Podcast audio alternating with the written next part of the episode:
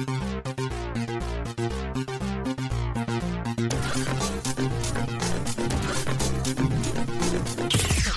everybody, it's Sean Harwell. You are listening to the Never Heard of It podcast. As you know, this is the show where we talk about movies that have slipped right on through our cracks. And fortunately, I'm not doing this alone. As always, I'm joined by my co host, Peggy Sue.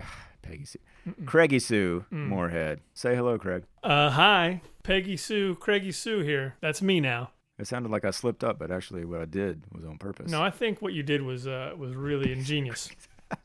uh, how how are you doing, Sean? Better than my mouth, apparently. Yeah. Um, Good. No, I'm doing well. I like that we're rounding out the month of September here with the movie we're going to talk about today, Hiding Out Mm. from 1987. Getting excited about the prospect of non 80 degree weather, which has not happened yet here Ooh. in lovely North Carolina, of course. That's rough. Hoping everyone that went through Florence is doing a okay. Yeah. The water is going down. As we mentioned, Craig, in the tee up, uh, a lot of it was shot in Wilmington, North Carolina, Mhm. and a lot of Wilmington uh, was underwater. So Yeah. hopefully the skating rink is still standing. Oof. We'll get to that. Why don't you tell the people where they can find us online? Here's the deal. We've set up a website where you can find us. It's kind of a hub. You can listen to every episode we've ever done on that website. It's called neverheardpodcast.com. But if you don't like to go to websites, you can go to the Facebook website. I know. That sounds that doesn't sound like that'd work out. Yeah. If you don't like going to websites, you'll love Facebook. yeah, yeah. But you can you can you can search for us on uh, on Facebook. You can find us on Twitter, Instagram. I mean, we're most places. We're really most places. And and Yeah. you know, if you want to contact us through any of those places, please do. Uh, let us know if there's a movie you'd like to hear us talk about, or you know, challenge us with a movie that you think will uh, harm us in some way. That's fine. We'll take whatever. Absolutely. Or if you'd even like to just throw a theme our way. You know, we kind of are grouping our movies together each month by a very, very loose theme in some instances. Loose as possible. And yeah, I'm on the clock. I got to pick October's, and I still don't know what I'm going to choose yet. yeah. So eh, if you're listening, you want to throw us a bone, we'll take that bone and we'll run right on down the road with it. Craig, Yeah, Sean. I want to start briefly just by talking about the last full movie episode we did, which was about Buster Keaton's film College from mm-hmm. 1927, I believe. Yeah. If you haven't listened to that episode yet, I suspect most of you probably have if you're listening to this one. There's a moment where Buster dons blackface, mm-hmm. which neither of us realized really before picking that movie. You know, I, I did mention that I would like to just do a little bit of research, just look around on the web and see what you know what people are kind of saying about this.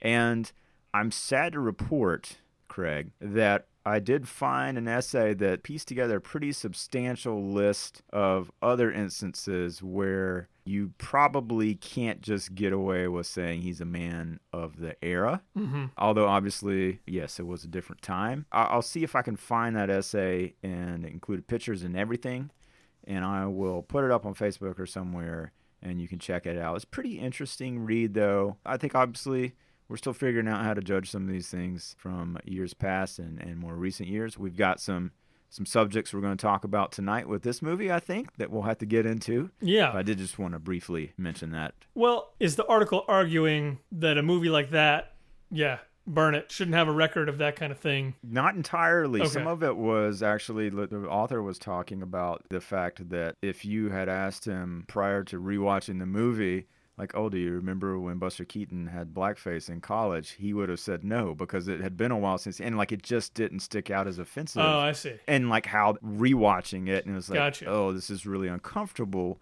and then looking at that and saying, is this a throwaway instance? Right. and it was like no and like that's the thing is like the joke as we mentioned it wasn't specifically the black people in the kitchen weren't the the butt of the joke Right. in that scene but i think this article is saying yeah but when you add that to the list of other things that happened kind of throughout his filmography, it's, it's it is sort of like unfortunate that you can paint a, a, a slightly broader picture Yeah. of his take on race and minorities at that time. Probably similar essays about a lot of those performers uh, Yeah. back in the day and uh, coming from that vaudeville world specifically. And it's just, it's yeah. just kind of interesting. No, I, I think it is. And you know, in, in the in that episode, you brought up the idea that, you know, things that we maybe think are really great now, 20, 30, 40 years down the line, like what are we going to look back and and think Yeah. is like "Ugh." And for some reason this occurred to me. We can cut this out if this really sounds dumb cuz maybe it really is kind of dumb. But but I was thinking like what is something that's that seems really good right now that in 40 years people might be like, "Oh, well why did they do that?" And one of the things that occurred to me was like Meryl Streep just plays all kinds of people. You know, now she's not in blackface or anything, but she Right. plays people from all the different countries and so on. And like, what if you know, 40, 50 years from now, it's like, no, you get the person from the country. Like, there are plenty of actors. Like, you know what I oh, mean? yeah. Like, oh, it's already happening. Yeah. you know, yeah, yeah. In many ways, it is. You know, like we've definitely gone beyond the blackface and everything. But I mean, Yeah. I, I I don't know if that will actually be considered as offensive. But it might just be something where it's like when you see it, people just be Yeah. like, well, that's weird. Why would yeah, you have? or non-homosexual actors playing homosexuals, Yeah. for example. Yeah. that's a good guess as to something that we'll we'll be looking at quite differently. yeah, Um, Craig, yeah. What else you watched lately?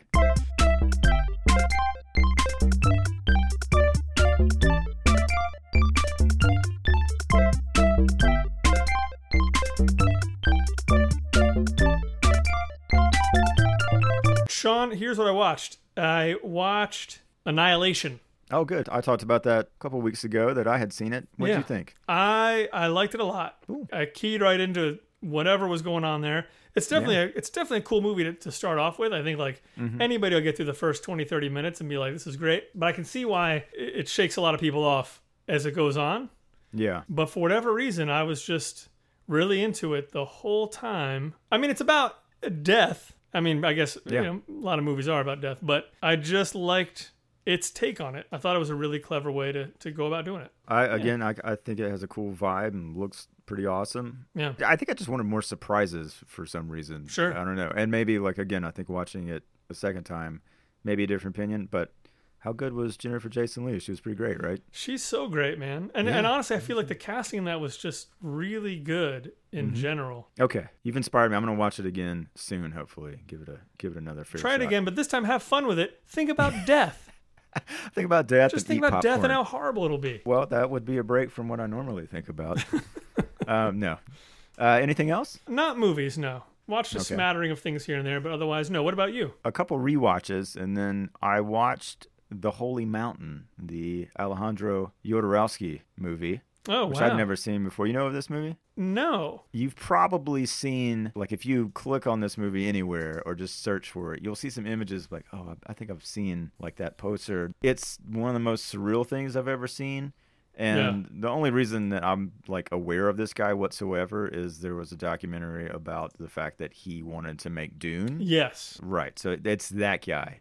And it's something to, to behold because I was trying to think of a comparison as far as like, have I seen something that surreal that has this scale of production? I mean, there's Sure. a ton of extras and props. There's a lot going on in this movie, which at one point has this old man who's got uh, like stuffed animal tiger heads over his boobs, squirting out milk into another dude's mouth. And you know, I've Fair never seen that before. I've never Sure. seen a woman dry hump a mountain before, right? Like the side of a mountain. So there's a lot of images that I think, Yeah. even from the fact it was made in '73, I suspect will be a, a first for any viewer who has yet to see this movie.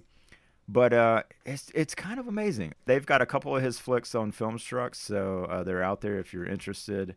And yeah, I can't imagine what his his version of Dune. I still haven't seen that documentary. I got to see it. So Yeah. and then rewatched Wonder Boys for the first time in a, quite a while. You know, I've never seen that. Oh, that movie's so good, man. It, Yeah. And it holds up super duper well. Uh, One of the best Michael Douglas performances I think you'll see. And I forgot, like, Robert Downey Jr. is in this thing, and he's really good too. And, like, it's a really funny small role. You got to see that. I, I definitely think you would like it. I, yeah, I gotta check it out. And then uh, The Breakfast Club, the Criterion disc. Looks incredible, as Yeah. you might expect. But that's an interesting movie to watch too. Now you know there's Bender under the desk staring at Molly Ringwald's panties, Oh yeah. And, and, in the uh, end, it's just played off like she yeah, kind of like mean, boys. Yeah, a little bit. But man, you don't get better than Ally Sheedy in that movie. I think I don't know. Like there's Yeah. just something like No, I I- I have a deep love for that movie.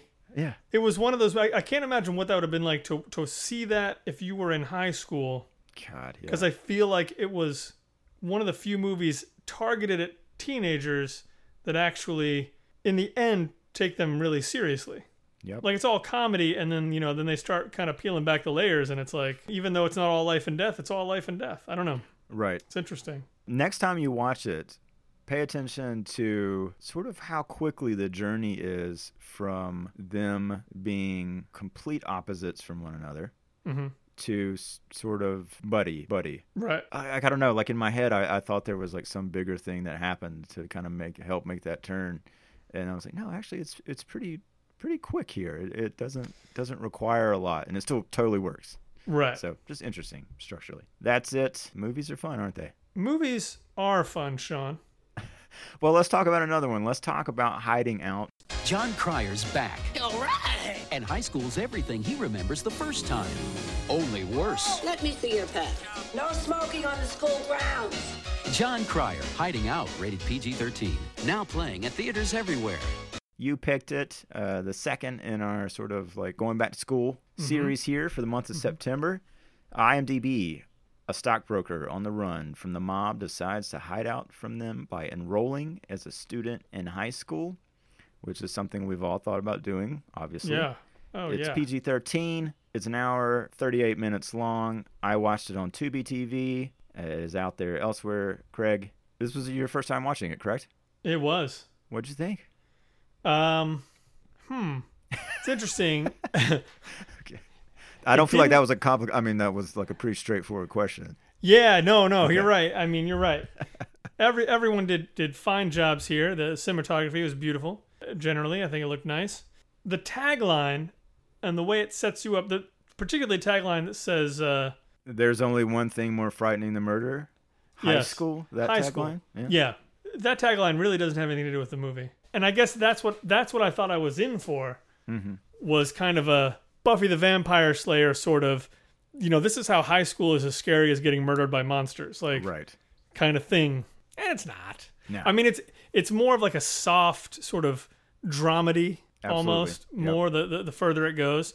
Jon Cryer is still, I feel like, just like he definitely holds the screen. I, I can't even say I buy him as the Wall Street broker, but I mean, like, yeah, like he's no slouch. There's a lot of good casting in it in general, but uh, uh I don't know. I don't know. It, it felt kind of thin, and then I kind of felt like the end felt kind of obligatory. I guess like the the air was kind of let out as as as things went on. How, how did you feel about it? I think I liked it quite a bit better than you did. I got to say, Okay. yeah, Cool. I'm happy to report. I don't know that I was thinking that much about it being Sure.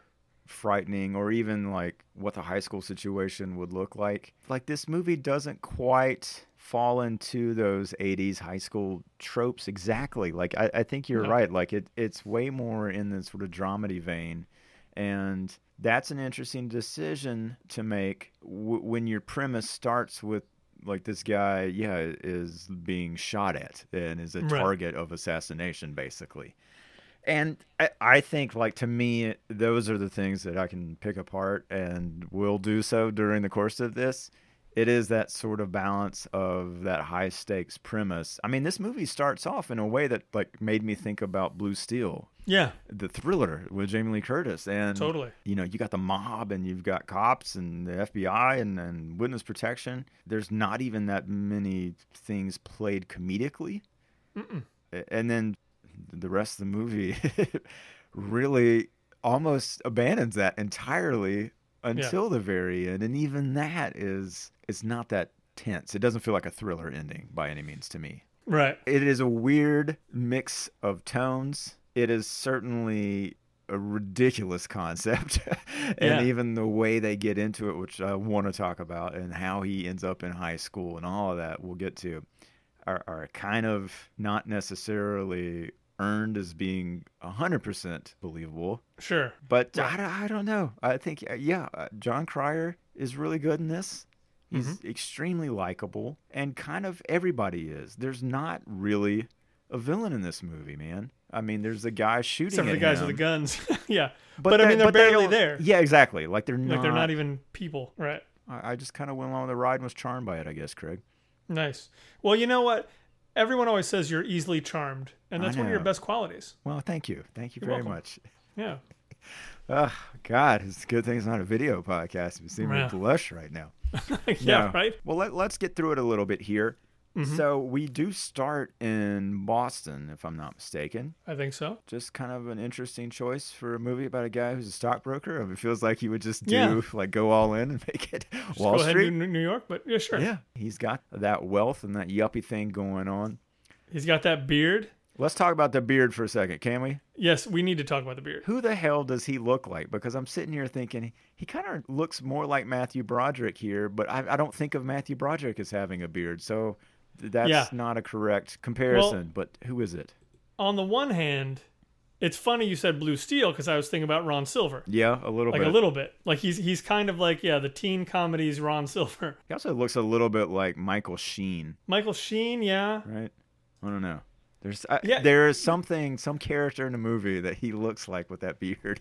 kind of hair. reminds me like it, it, it could kind of be Jon Cryer dressing up on Halloween, uh, like the first guy who gets killed in uh, Die Hard, the guy who's Yeah. trying to make the deal. Yes. the, the you know the coke guy, and I mean they made him look like exactly like that kind of person. Like you totally get his character just looking at him. You're like, yeah, that's who that guy is. I kind of bought that. I gotta say, like it. He to Sure. me, he looked like he's in his late twenties, early thirties. I don't know. I rolled with it. Yeah, it was fine. Okay, so let's talk a little bit about this. Like we're opening. I can't remember if he's in a car. He yeah, he's driving to work through Boston In a Maserati. in a Maserati, which man, I would not have guessed that was a Maserati. no, it's kind of like a Toyota. It looks like a sedan. Yeah, I mean, it's like a sedan from the '80s. Like it's not that Yeah, it's special. not a cool car. Not No. flat. It's not a Porsche, you know, from back then. Right. And we're we're doing a little bit of parallel action with two guys that we'll come to find out are his coworkers, and they're talking about hockey and the Bruins and this and that. Now, during this sequence, it is implied that someone is taking pictures of them, right? Yes. There's just a shutter clicking. Okay, correct me if I'm wrong. Do, do we see the people taking pictures? We don't see the people taking the pictures. No. Okay, we do see the pictures later, though, correct? Mm-hmm. Okay, so yeah, spoiler: it's the mob. Right. hitman. he goes to work, you know, working the phones, doing the stockbroker thing, and then one of those guys uh, that we saw walking down the street, his coworkers, motions him out of there. Get out of there. They go in the bathroom. We find out he's got a gun. He's worried. Uh, there's a trial that's been delayed. Uh, something to do with the mob. Something to do with them laundering money, and he's worried that they're going to get killed before this trial happens. I guess they're supposed to testify at this point.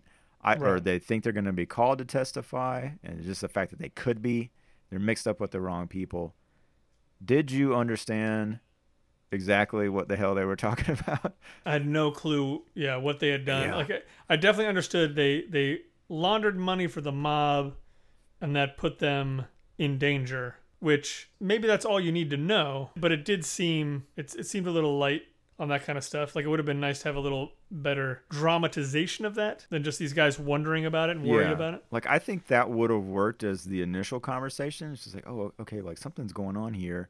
Uh, it's not good, and then we'll get like that scene where somebody just sits down and like and just puts it in plain words, like real slowly for us, you know, Right. Like two minutes later, right? And Right. that that doesn't happen. The next thing you know, they're in a bar and they're talking together. The three of them now, and it's like, yeah, this one guy's super nervous. The other two, much less so. But while they're talking, there's a woman on the other side of the bar who keeps eyeing. I almost said Matthew Broderick, man, Jon Cryer, and he's trying to remember her name. This really annoyed me because I was like, "Oh man, like is this what we're going to be dealing with?" Yeah. They cut to her probably like five times, and Yeah. it's this exact same reaction every single time. Like she Yeah. kind of looks out of the corner of her eye, and then she looks over, and then she smiles, and then they cut back. And to me, Craig, I'm sitting there thinking, well, good God, oh, just get on to the next scene Yeah. where they're talking, and then where they go home with each other for the night. And we don't get you don't No. get either of those, right? No. So I mean, when we cut out of the bar, we don't even go with him at all, right? No, no, no. We we go home with with the nervous friend Yeah, because the, you know the nervous friend is the one they're going to target first. yeah, which it makes sense. It does. It I does. but as a, as far as like my movie spider senses, I was definitely thrown for a loop. And even the whole time, I'm like, well, they're definitely going to cut back to to Jon Cryer and this lady in bed Right. or something, right? yeah. Nope. You want to walk people through what happened to Mr. Nervous Man? Uh, so nervous man turns on some music, very 80s music, as Yeah. I remember. For sure. And then uh, I can't remember if there's something between that and him being asleep. I don't think so. Not much. Yeah. Uh, as nervous as he is, he just he just falls right asleep. Nothing makes him more sleepy than being worried he's going to die. Yeah. And uh, and then we see a hand pick up, I think his gun, uh, if I'm not mistaken, I think so. and then just come over and point at his head, and you see him wake up and gasp, and you cut on the gunshot. I do think there was like a weird fade to white, or did like a wipe that was. Oh, I guess so. Yeah. Do you remember that? Which that Uh-huh. I was like, what? Uh, that's that's interesting. I'd never seen somewhere in this whole sequence. Right there was the the bit where we see like the mob guys. Yeah, you know, it's just like shadowy looks at them. You know, there's a bag of money that's dropped off, and in that bag, I think were the photos of these three guys. Right. Right. You have Yeah, yeah. Nervous guy, and then this other guy, Ahern. And yeah, in the parking garage, it's the feds.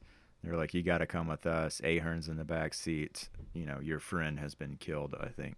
And then we do a slight jump in time. Let me ask you how this misdirect worked for you because hmm it appears as if Jon Cryer is being interrogated by two uh, investigators from the bureau, Yeah. and uh, it turns out they're actually just playing a game of Trivial Pursuit. Craig.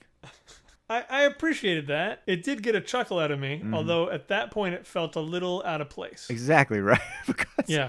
because we still we haven't had the information dump yet, right? Like we don't Right. know. And also, this guy just got a like literally a point blank bullet in the head. His one of his coworkers Yeah, and now he's been like abducted by the feds. for two weeks, I think. Yeah, Yeah, and they're hiding in the place, and now they're playing Trivial Pursuit. Which And it's just it doesn't feel like it just doesn't feel like that kind of movie right here. right. That's, That's the, the thing. important point because in real life, yeah, after two weeks, maybe you would play Trivial Pursuit. Where these guys Sure. are stuck in this crummy apartment. It's somewhat interesting that they didn't move him out of town within those two weeks, when clearly these guys are looking for him, and they just killed his buddy, right? Yeah. So I don't know. I thought that was interesting.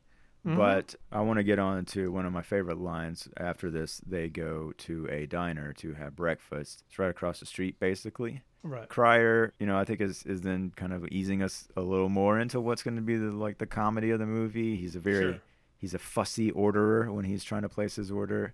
He orders a, a double scotch, and the waitress is like, "It's six a.m. in Yeah. the morning." And uh, one of the the federal guys there, I believe, uh, Bakey was his name, played by John Spencer, who most of you Mhm. will know from West Wing, says, "I got to take a wicked dump." Yeah. and off he goes to poop. And then the shotgun comes out. Should we talk about Dracula a little bit? Yeah, I guess we do need to talk about Dracula. yeah, you don't see anybody really tailing him. You know, people took pictures of him earlier. You know, people are targeting him for sure. Now they're sitting in there in this diner, and Jon Cryer looks up, and yeah, you've got a bunch of normal people sitting at a sort of a breakfast bar Yeah. situation counter, except for one guy completely dressed just in black. His hair is jet black Yeah. with a widow's peak that exactly it's Count Dracula. Yeah. And his black trench coat all the way to his feet.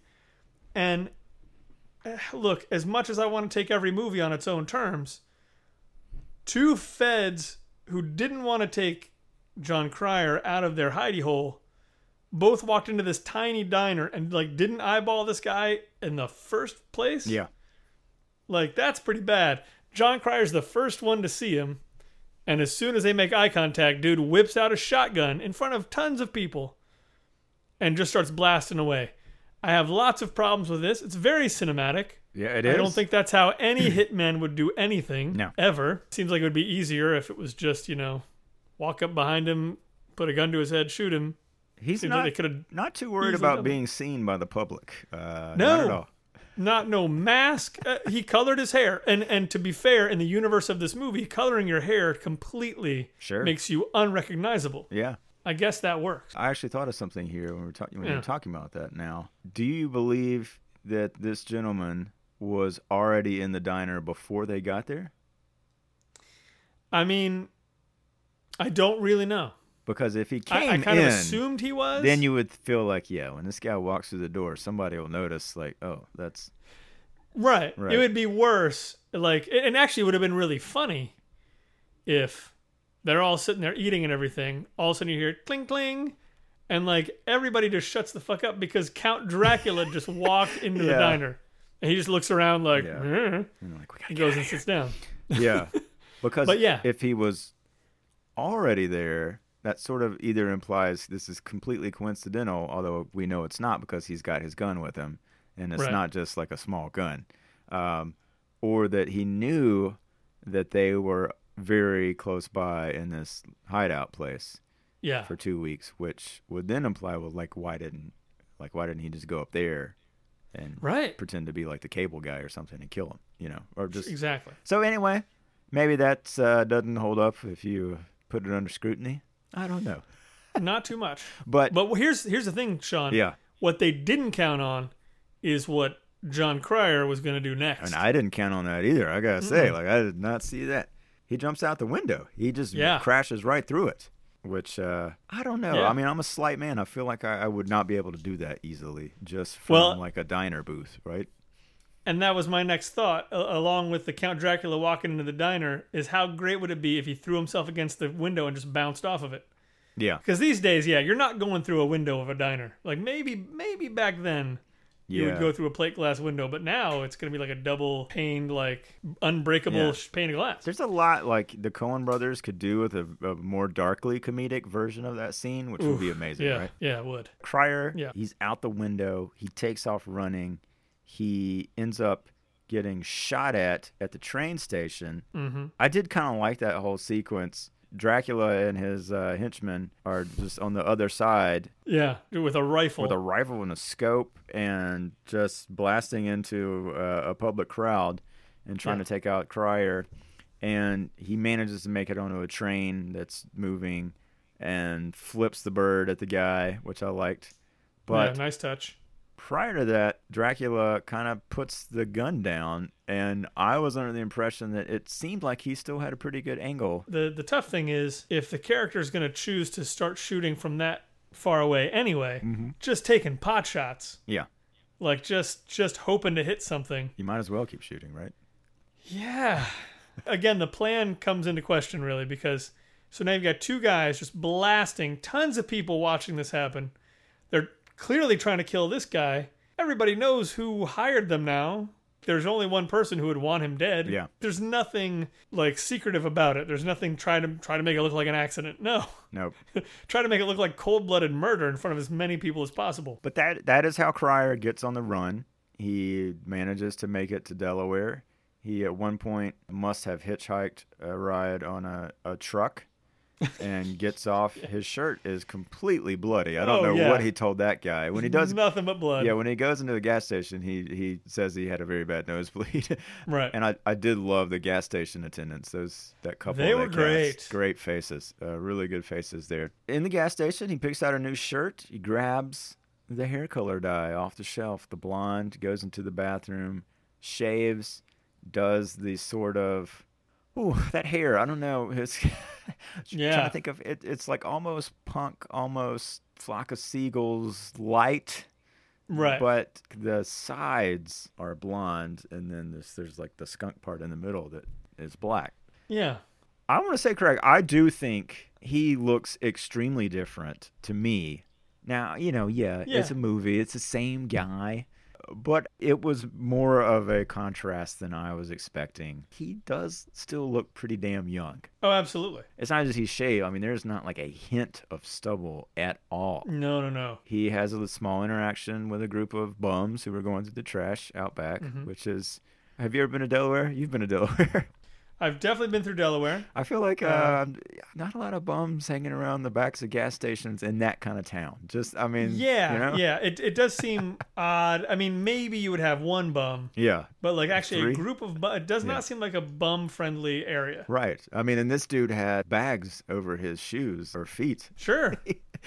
Trades him a pack of cigarettes and his five hundred dollar Italian suit jacket for the bum's kind of trench coat esque Bender Breakfast Club style fashion esque jacket. And man, it's almost like at this point the movie flips the switch into a second movie because I think literally like the next shot he sort of just walks around the corner and there's a like a, a group of high school kids right Yeah. they're just hanging out before school starts And I mean, a real diverse crowd. yes there had been a phone call before that right Now, yeah, before he changed it or anything, he called his aunt and talked mostly to his cousin. But yeah, he's in Delaware because he has an aunt and a cousin who live there. At least presumably, I think that's why he ended up there. I think it's worth asking, at least like now at this point, like in the movie, it's like, okay, well, why is he going to any family member? Like, I, I feel like in some ways that's like right, movie 101. It's like, no, they'll, they'll go after your family. Like, you know. right, exactly. Okay, but so he talked to his cousin on the phone briefly, and his cousin was played by uh, Kenneth Coogan. Keith Coogan. I'm right? sorry. Yes, you're absolutely right. Keith Keith, right there in front of me. Mm. Man, I swear there's like some other role that he did that just he looks so freaking familiar. I don't know. He does have the sort He of He was in a bunch of stuff right around this time. yeah. Hey, But it also he just is like that 80s like Yeah. high school dork. He's like obsessed with getting his driver's license. But he talks to the aunt who is also a nurse at the high school and they arrange to meet there.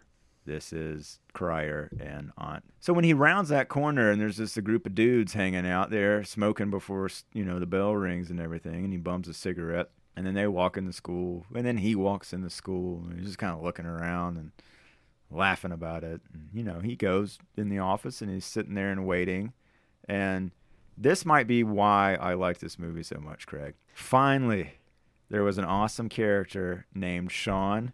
I had the subtitles on. They spelled it the same way I spelled it with the W and everything.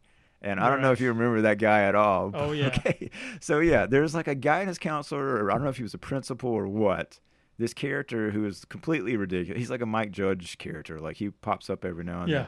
But he just comes out into the waiting area and was like, "Okay, Sean, let's go in here and talk about." I mean, he's always like thinking that Jon Cryer is a student already there, and he thinks he's this guy named Sean, and Sean has done something, but then the real Sean walks in and he's like.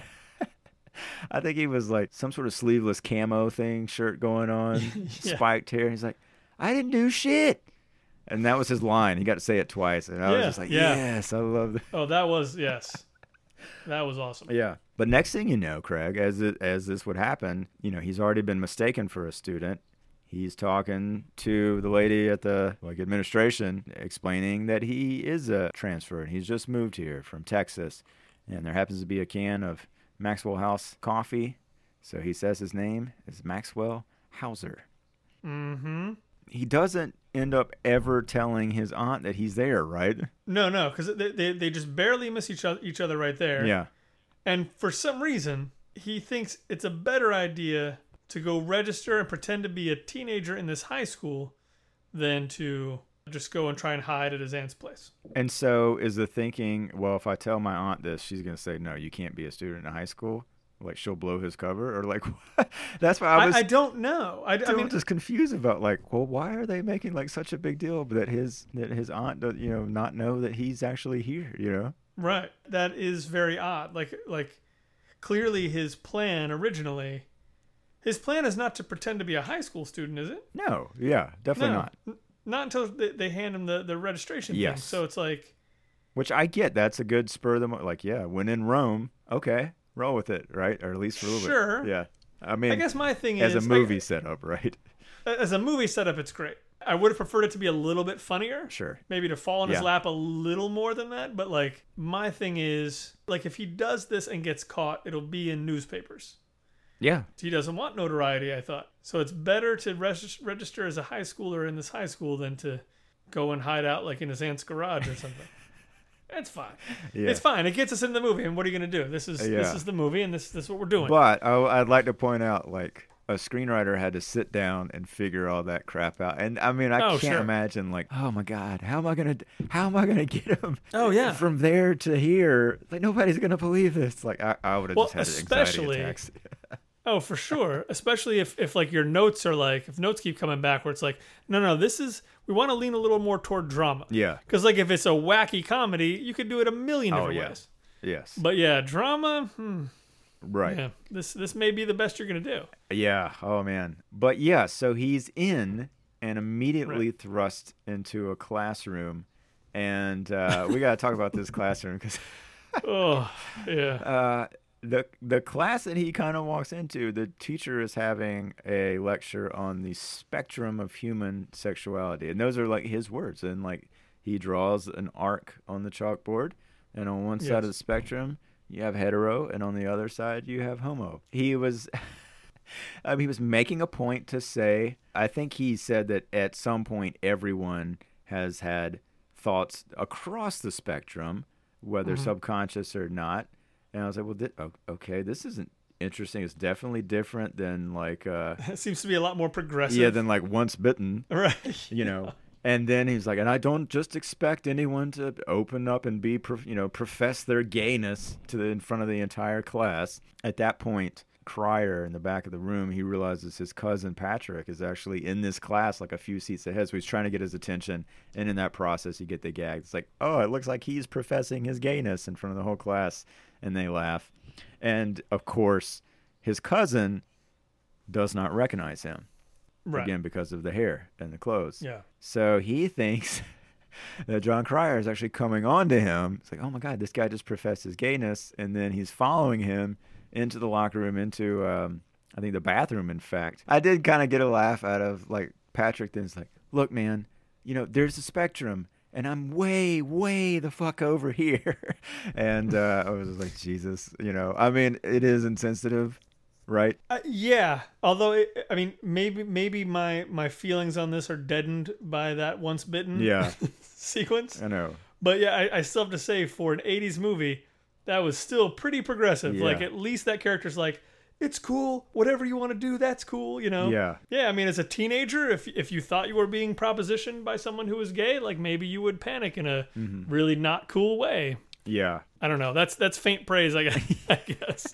It is a little bit, yeah. But still, yeah. At least they weren't in blackface having this conversation. oh right? Jesus, yeah.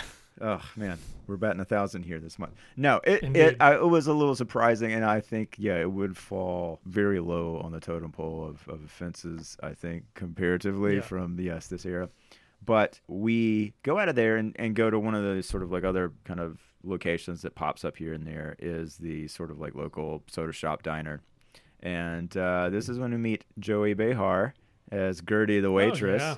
And I kind of liked her. I thought she was fun Yeah. it did make me feel, and I felt like it wasn't just limited to her. There's the other fascist Ayatollah lady teacher, um, and those were Oh, quotes. Jesus, uh, Mrs. I'm blanking on her name. Doesn't really matter. Oh, I can't remember.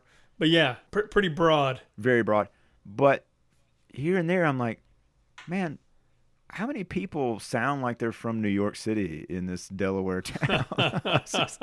Because like Yeah. Behar is not holding back on her accent at all, right? Like No. her voice is her voice, and that's just how she talks.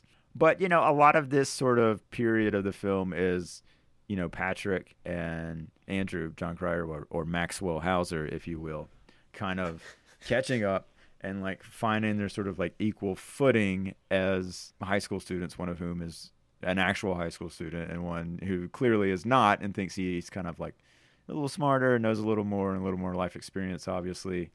But this is also when we find out very clearly that uh, they're going to hide the fact that Jon Cryer is there and pretending to be a student from the aunt and staying at the house, which again, I was a little confused by. But, uh, you know, a lot of this then is just sort of back and forth from school and home, and you get little bits here and there where Patrick's taking driver's ed, and there's some comedy in there, and there's a nerd girl in there who obviously kind of thinks he's cute and all that stuff.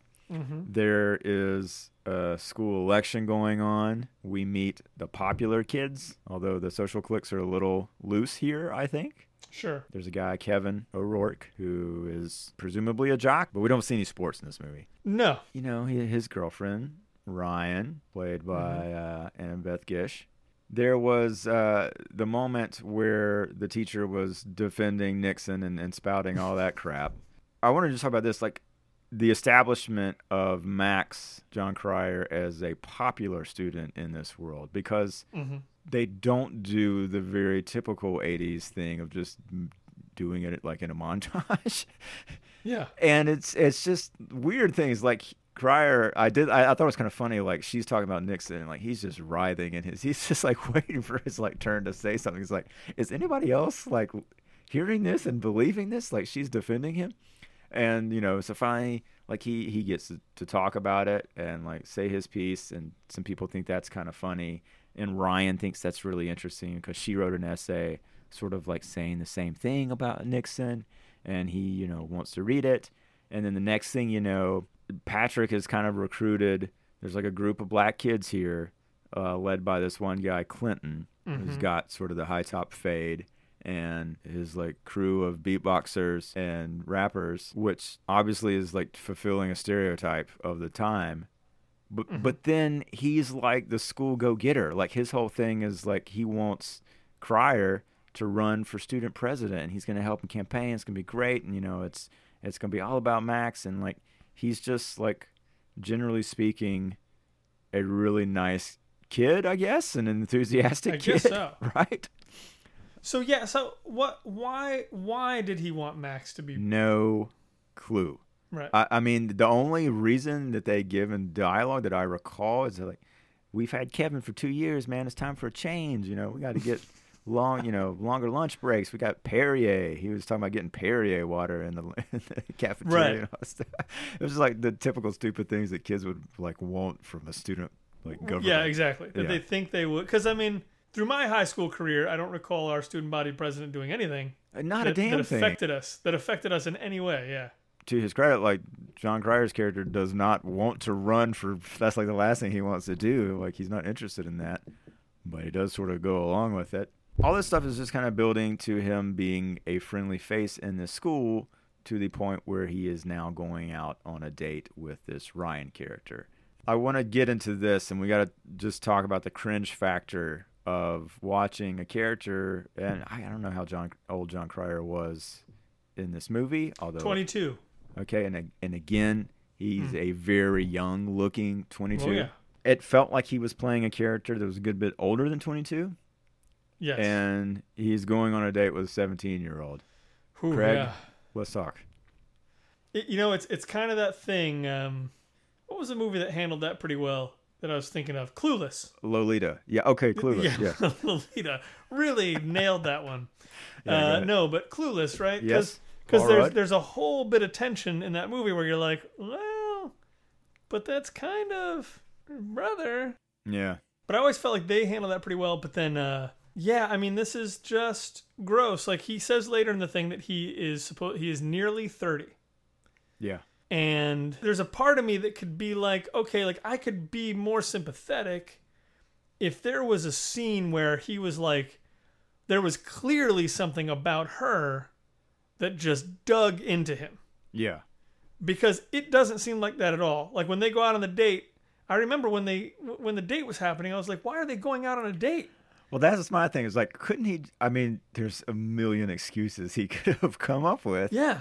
or just make it like super casual like prior to that they've really only had one conversation in the cafeteria Right. About know. Nixon, which is Uh, yeah. by the way, kind of weird. All the teenagers love him because of his thoughts about Nixon. exactly that's what i was talking about like his popularity is What? built upon what exactly you Uh, know there is not the teen wolf rise uh, to celebrity in your No. school in this movie which is, is kind of interesting Right. but, but i asked the same question was like why wouldn't he just not agree to this or just turn it like let's just uh, yeah let's hang out like um Right. Yeah, I'll I'll get Patrick and like a couple of my friends. But no, it, it is clearly a date. Like there's no way no, around it's it. totally a date. And and he never even I guess yeah, on a on a writing level, to me, I, I- guess the thing that whenever the date was like, whenever whenever he went over to her house, mm-hmm. I, I was getting kind of lost, and I was kind of like, I was, I was thinking about, like, is there, did I miss something about how he has to go on this date so that he doesn't get exposed? No. Like for some, you know, I was like, oh, there, he's going on this date for some other reason than to go on this date because.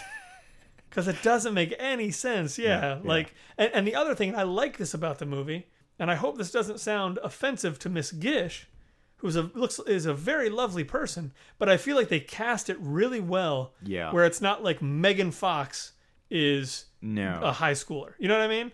Where it's like, yeah, no one in high school looks like that. Like she looks like she's in high school, and even even just if he's just the just a dog, a D A W G dog, that he's uh that that's not the reason. You know, like what, like what is it? Yeah. So Yeah. No, I thought she was cast well. She seems really like a normal kid. yeah. And she doesn't look super young. And again, like this isn't to be like any sort of like apology for this, but the date is played super softly and innocently. They go roller skating, right? Oh yeah. There is a kiss at the end of the night. It is just a small peck that she initiates. Right. No. But it ends up being effective and affecting him. It's not terribly long after this that he is admitting to Patrick that he's kind of fallen for her, right? Yeah. And that's bad. And like even like at one point, Patrick does say, "You does the word statutory rape mean anything to you?" It's like, "Nah, slow down. I didn't do anything. I was a gentleman. You know, it's not like that." But it's like, no, but that's kind of what I was thinking too, buddy. Like you know, like I'm I'm a little with Patrick here in this decision to go on a date with her, right? Right. Like like what is the future here? You're Yeah. hiding out from being killed by the mob and you're dating someone who's underage. Who's got a boyfriend too, by the way? I should got a point that- I mean, yeah. she's not, yeah, completely innocent here. She's dating Kevin, you know, the other guy Right. running for class president. Yeah, I don't know. There is somewhat of a montage.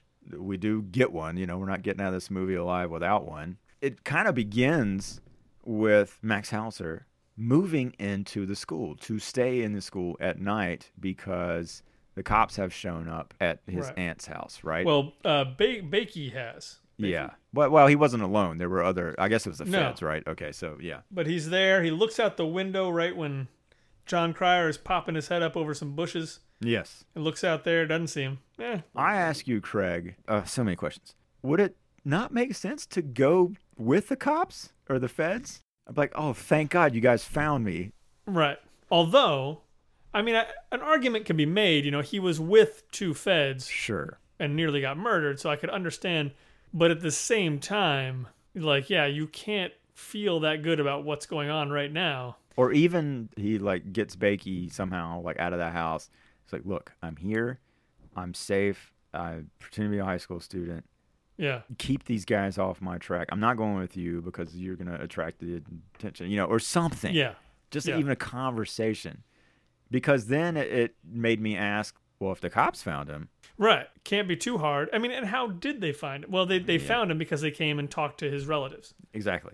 That's that's all it was. Which is yeah, the mob can't be very far behind. Exactly. And, and I would be thinking maybe it's time to get the hell out of Delaware.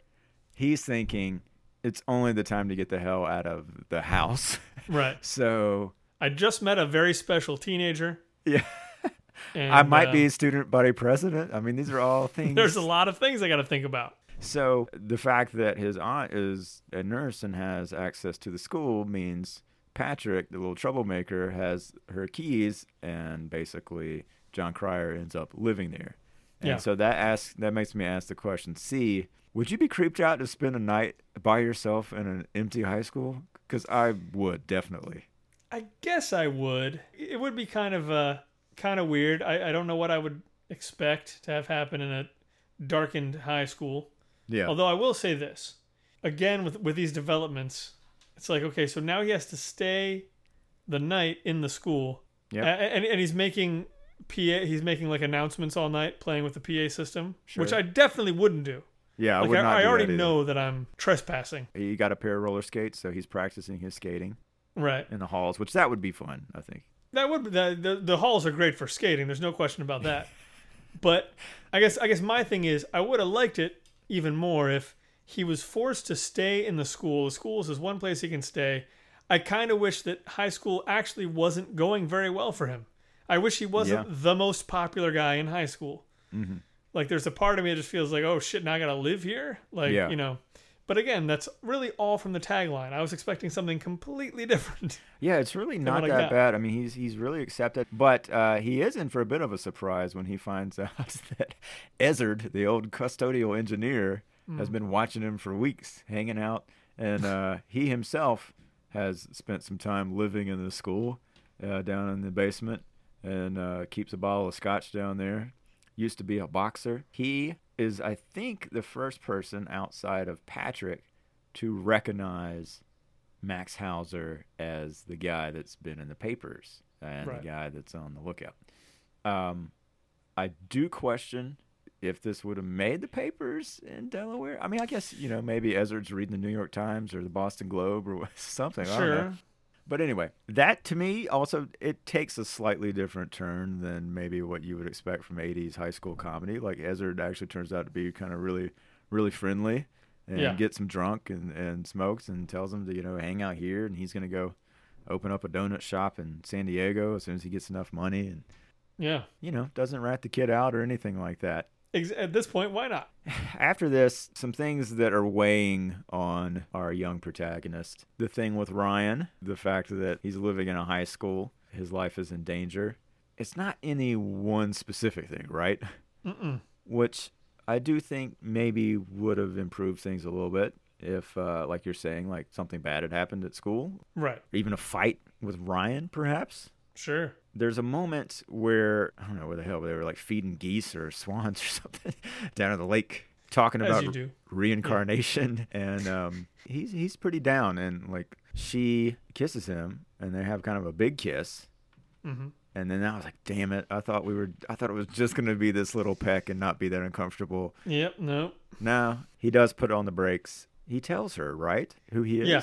He takes her to the school Ah, yes. And it, and it's again, it's one of those conversations that sounds like it seems like they've been dating for a week. Exactly. Yeah. She's like, "Why won't you let me in?" Yeah. And in a way, that is totally a high school conversation. Yep. Like there's that like that's kind of a perfect high school conversation, but at the same time, he's so in love with her that it doesn't make any sense. But then he does come clean. I was expecting the normal thing where you know then she's like, "Oh well, get away from me! You lied to me. Never talk to me again." And then you have to have a whole thing where he like tries to win her back or something. And I was Yeah. kind of grateful for the fact that that's not what happened. No, it's really small strokes with that re- whole relationship. Yeah. And I think, thank God, because anything Right. more, it, it really could have felt pretty icky.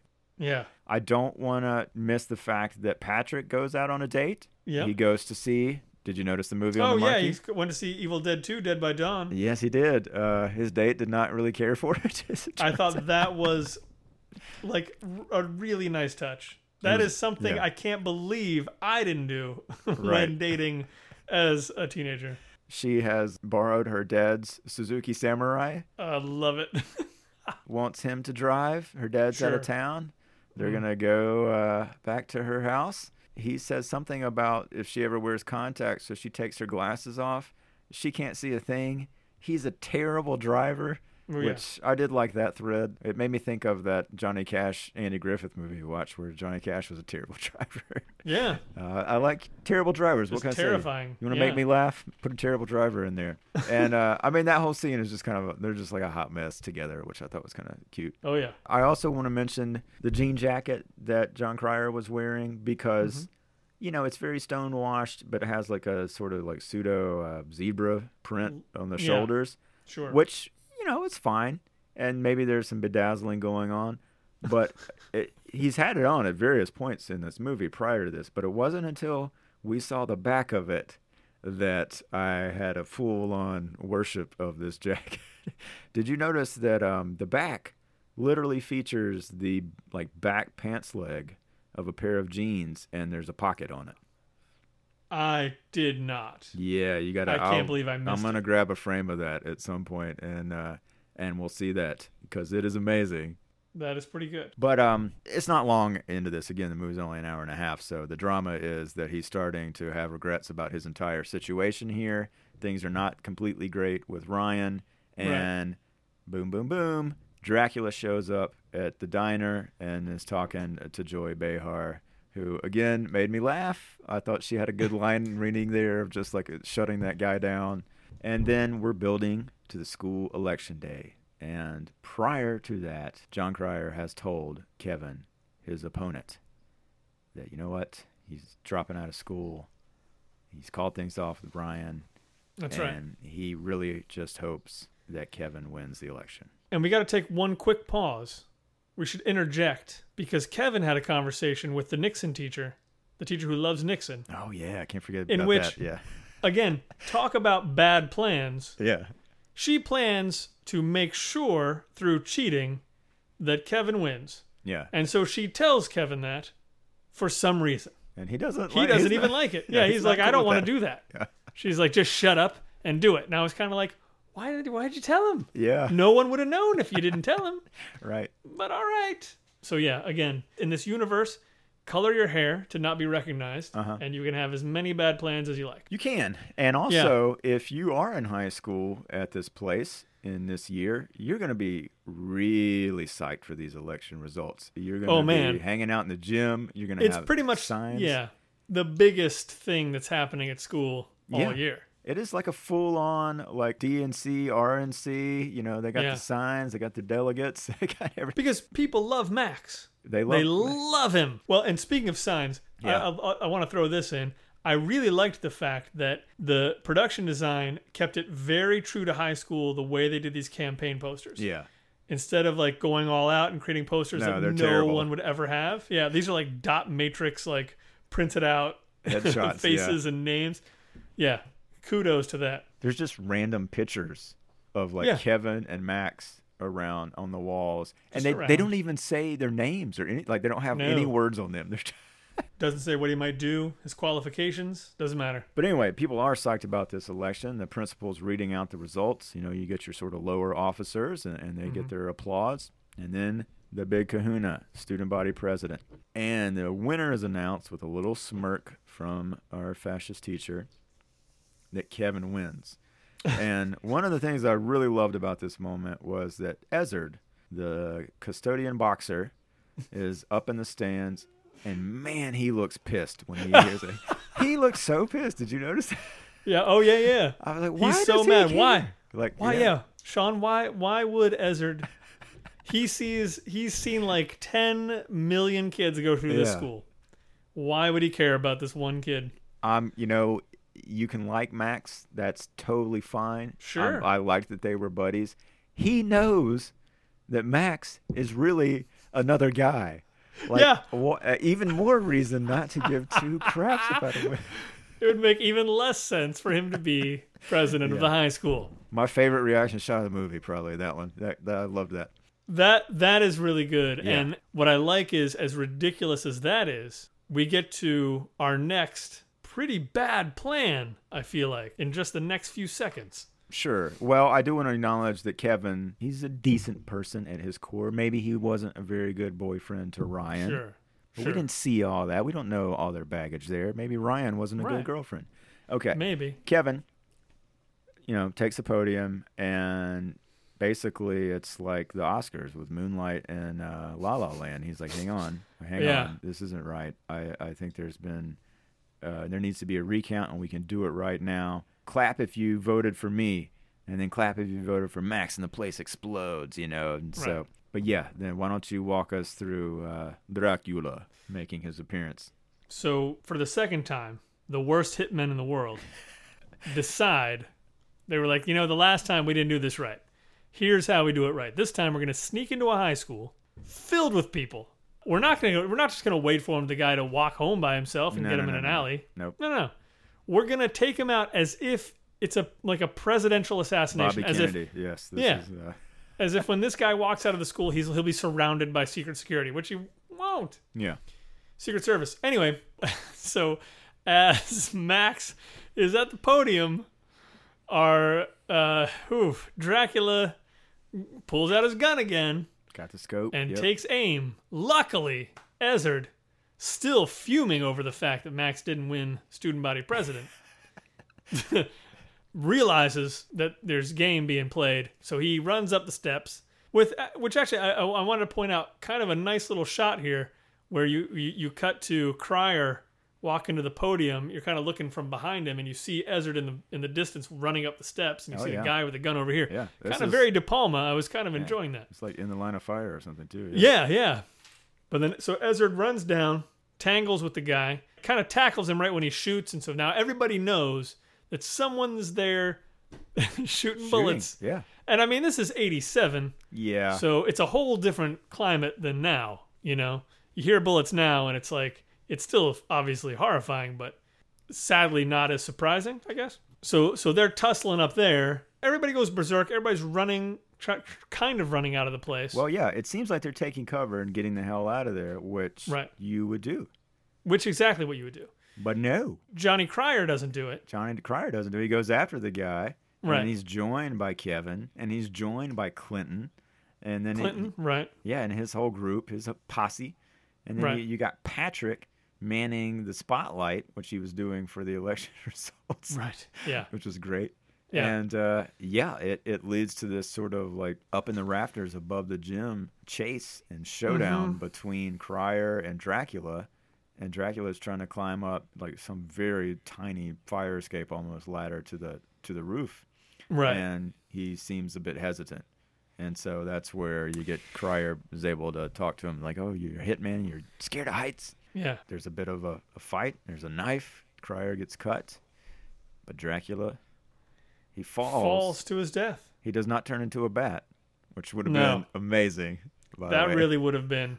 Yeah, just a puff of smoke or something. And by this point, Ryan and several other students have kind of they kind of come back in. They're watching this whole Because they're right? watching it happen. Yeah. Yeah. which I still feel like, yeah, I know- I know she liked the guy. She might have just gotten the hell out of there. And, Well, and that's the thing too. Yeah, you know, I, I'm I, I I- I don't fault the movie for wanting to have that kind of ending. you'd have to to I have mean, them yeah. chase down this guys, but it's like I don't know. I, I would have loved it if if uh, Max, Andrew, Max, whoever, if if like it was a real moment of like, you know what, I'm I'm not putting up with this shit anymore. But it's not really. Like he's been running from the mob the whole time, and Yeah. now the guy's right there. He's like, I'm going after him. Yeah, I'm like, just call the cops or something. Like, why? But I mean, obviously, obviously. yeah. Sorry. I, I'm, I'm, I'm trying to take the movie. I'm trying to take the movie on its own track. So yeah, so Dracula falls to his death. Mm-hmm. Everybody saw him fall. It was very startling.